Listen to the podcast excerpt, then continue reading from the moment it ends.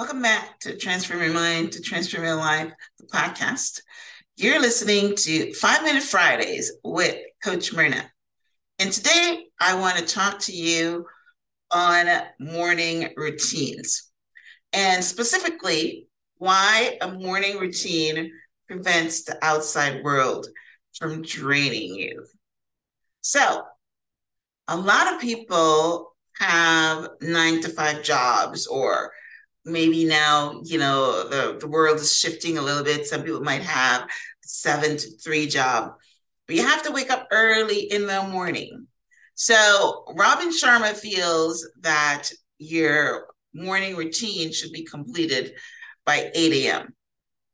But regardless whether you have a morning routine that you complete at 8 a.m., I remember this reading um, Michelle Obama's book, and you know she would get up at 4:30 in the morning because she had to go to the gym and work out and be back home before Barack went to work. And I know a lot of people that have to do that, that they have to get up early in the morning, but you know, and do your morning routine. But you know, since the pandemic, a lot of people are working from home. I work from home, and my morning routine is a little different. You know, um, mine start at eight o'clock necessarily. It doesn't finish at eight o'clock. But regardless of when you do your morning routine, it's very, very important to have one because it's almost like uh, um, filling up your tank with positive energy and, and positive things because a morning routine is something that you do for you you do for yourself right it's it's a form of self-care you might even say self-love because if you're doing it you're loving yourself and because of that it fills up your tank so i mentioned that my morning routine is pretty intensive because i work for myself and mine is about three hours long. It starts at about eight o'clock in the morning, and uh, I don't, you know, finish until sometimes, you know, 11, 11.30 or so. So in Robin Sharma's book, 5 a.m. Club, he talked about that you must have it, do your morning routine by eight o'clock. And he, I haven't read his book, but I've heard him, you know, talk about it. And it might be some some scientific data why, you know, eight o'clock is the magic number. But, you know, my morning routine starts with meditations. Let me give you mine, right? My morning routine starts with meditation. There's a time that I would meditate in bed, you know, um, because I wake up about four, or five o'clock in the morning and I'm not ready to get up out of bed yet. And I find that if I meditate, um, it puts me back to sleep. So then I, you know, get up at around four, 7.30 or so. So that's why I do my meditation in bed. And then I would used to get up out of bed and I would sit on my meditation cushion. So now I've cut that out. You know, instead of me sitting on my meditation cushion, I have incorporated, you know, reading my Bible. So I read several chapters out of my Bible. Um, and um, you know, I pray, right? So that takes takes away, you know, sitting on my meditation cushion while I've already meditated. And then I go and walk right? Um, sometimes after I read the Bible, um, I get inspired to write because I love writing. You know, one of the reasons I do this five minute segments is because it it you know it it allows me to write because I have to write these I have to write these segments. So um you know, once I'm inspired, meditated, my brain is functioning well, I'm connected to source, then I write, and you know, I even write poems. So I write then. I don't do it every day because nothing. I don't always need to do it every day. But so after I do that, then I um, I go to the park, and I live in Florida, so I absolutely love walking in the park. I walk a 5K, which takes me about an hour to do. And while I'm walking, what makes it so much pleasurable for me is because I've got my headset on and I'm either listening to self improvement books or I'm listening to a self improvement podcast. And it really fills me up. It fills me up, especially when I'm listening to stories. I love stories. Um, I li- I like listening to you know stories and tell people their childhood and and uh, what they have to go through and and uh, the the things they have to come across. So I love that. So that fills me up like a level 10 joy. But the other thing is I walk in a park and I learned from Sadhguru and a couple of other, you know, luminaries that, you know, to keep the nature, communicate with nature. So, you know, I have trees that I've named and I stop and I touch them and I talk to them and I, you know, but the energy and and then I heard a preacher talking about rocks, and I sit on a rock and try to soak up the energy of the rock. And I do all these different things, right? And um, so when I leave the park, then, you know, and then I get back home, you know, that's my morning routine. So it goes from about eight o'clock to 11:30. And now that I've incorporated intermittent fasting, it's actually beautiful because then I don't eat until then. So so that is my morning routine and it works for me. And I will tell you that I am de-stressed. I am I'm harder to react to input in life because you know I'm I'm finding peace and I'm finding calm. Right. So now um, one of the reasons I wanted to share this with you um, is because of what Robin Sharma talks about the morning routine in this 5 a.m. club. I just added mine in, you know, for a little flavor. But um, Robin Sharma says that, you know, there's five acts of character training that a morning routine helps you with. And it, if you do it consistently, then um, uh, your spirit soars, right? And um, you have superb days because, like I said, you're filling your tank so it's harder for it to get empty because you fill it up. And you know what happens when your when your tank is empty, right? You blow up, you're stressed, you know, everything bothers you. So this is the the Robin Sharma's um, morning routine. And I might even incorporate some of the things that he's got in here because I love it. So he talks about starting your morning routine by writing a letter of gratefulness to someone who deserves to be recognized. He says that each person alive today craves sincere appreciation.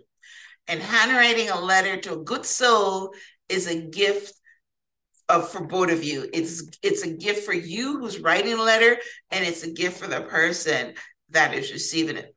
Now, this is good. You know, at one point in time, I um I should say one point in time. Sometimes I would do a gratitude meditation and I learned Louise Hayes has got an excellent one. And, and whenever I do it, I feel so good. But I've learned a long time ago that if you're fighting with your husband or you're upset at somebody, if you find something you're grateful for about them, then you can't be mad at them any longer. So gratitude and gratefulness is a great way to be. So it's great that Robin Sharma includes that in his morning routine. The second thing he says is that read from a profound book. We live in a world where very few go deep. We seek informal news in bite sized chunks and scroll our feeds in hot pursuit of glitter. But before 8 a.m., he says that you should sit quietly and read from a great human autobiography or from a text of philosophy to ground you in what's important before you start your day. Now, I actually do this one. You know, I read from the Bible, right? And like I was telling you, my my highest level of satisfaction is reading an autobiography, right? Where people tell their stories of their lives about, you know, what they did to get to where they are right now. And I absolutely love that. So he's saying that yes, that should be in your morning routine. And I'm sure it's because it's input, right? It's input into your life, it's into your world, it's knowledge, right? And um, knowledge stays there dormant until you're ready to use it. And then it just pops back up. But knowledge is important. Right. Number three, he said, see your highest life. Take five minutes with your eyes closed to imagine yourself behaving and performing as the person you most long to be. Make the movie vivid and colorful and real. Over time, as your self identity rewires, you begin to inhabit the life you've invented. Again, I do this um, because Sadhguru, um, I don't remember who was it. I don't think it's Sadhguru now. I'm thinking, um, but anyway, one of the books that I've read um, taught me that. Oh, right, sorry, right. It's Dr. Joe Dispenza. I'm reading his book right now called The Supernatural, and um, in the book he talks about a walking meditation where you sit and you um, get yourself into a higher emotional state by remembering a loved one or remembering something that puts you in an elevated state of emotion. And then you started walking and visualizing something that you want to get to. And when you're visualizing it, you are walking in it. He said you walk a little differently because you're walking in it. So it's the same thing that Robin Sharma is talking about here. But I do it when I'm walking in the park. I do it when I'm communing with nature because I think it elevates, obviously, it elevates my emotions. And um, it's, I think that the trees do something to propel your your your consciousness maybe to the spirit world, to to God. So that's why I do it when I'm in the park. But that's basically what the same thing he's talking about. Number four, he says to perform an act of generosity. Before 8 a.m. each day, do one tiny gesture to make someone's life a little better. It could be a smile to a stranger or a hug to your child, you know, paying for coffee uh, for the person in line behind you, or thanking the bus driver. Now, I do this as active service. And I remember, you know, listening to um, Joel Osteen a long time ago, where he talks about he does acts of service to his wife by getting up earlier and making a pot of coffee for her. He doesn't drink coffee, but we do that. And I do that for my husband too. You know, I, I get up and I make coffee and, you know, just perform acts of service. If you're not out in the world, you can perform your acts of service and generosity at home. And by the way, that's one of the love languages, right? So whoever you're doing it for is going to feel your love. All right. Now, number five, he says, is to turn off your phone until 8 a.m. The early morning hours have deep magic within them.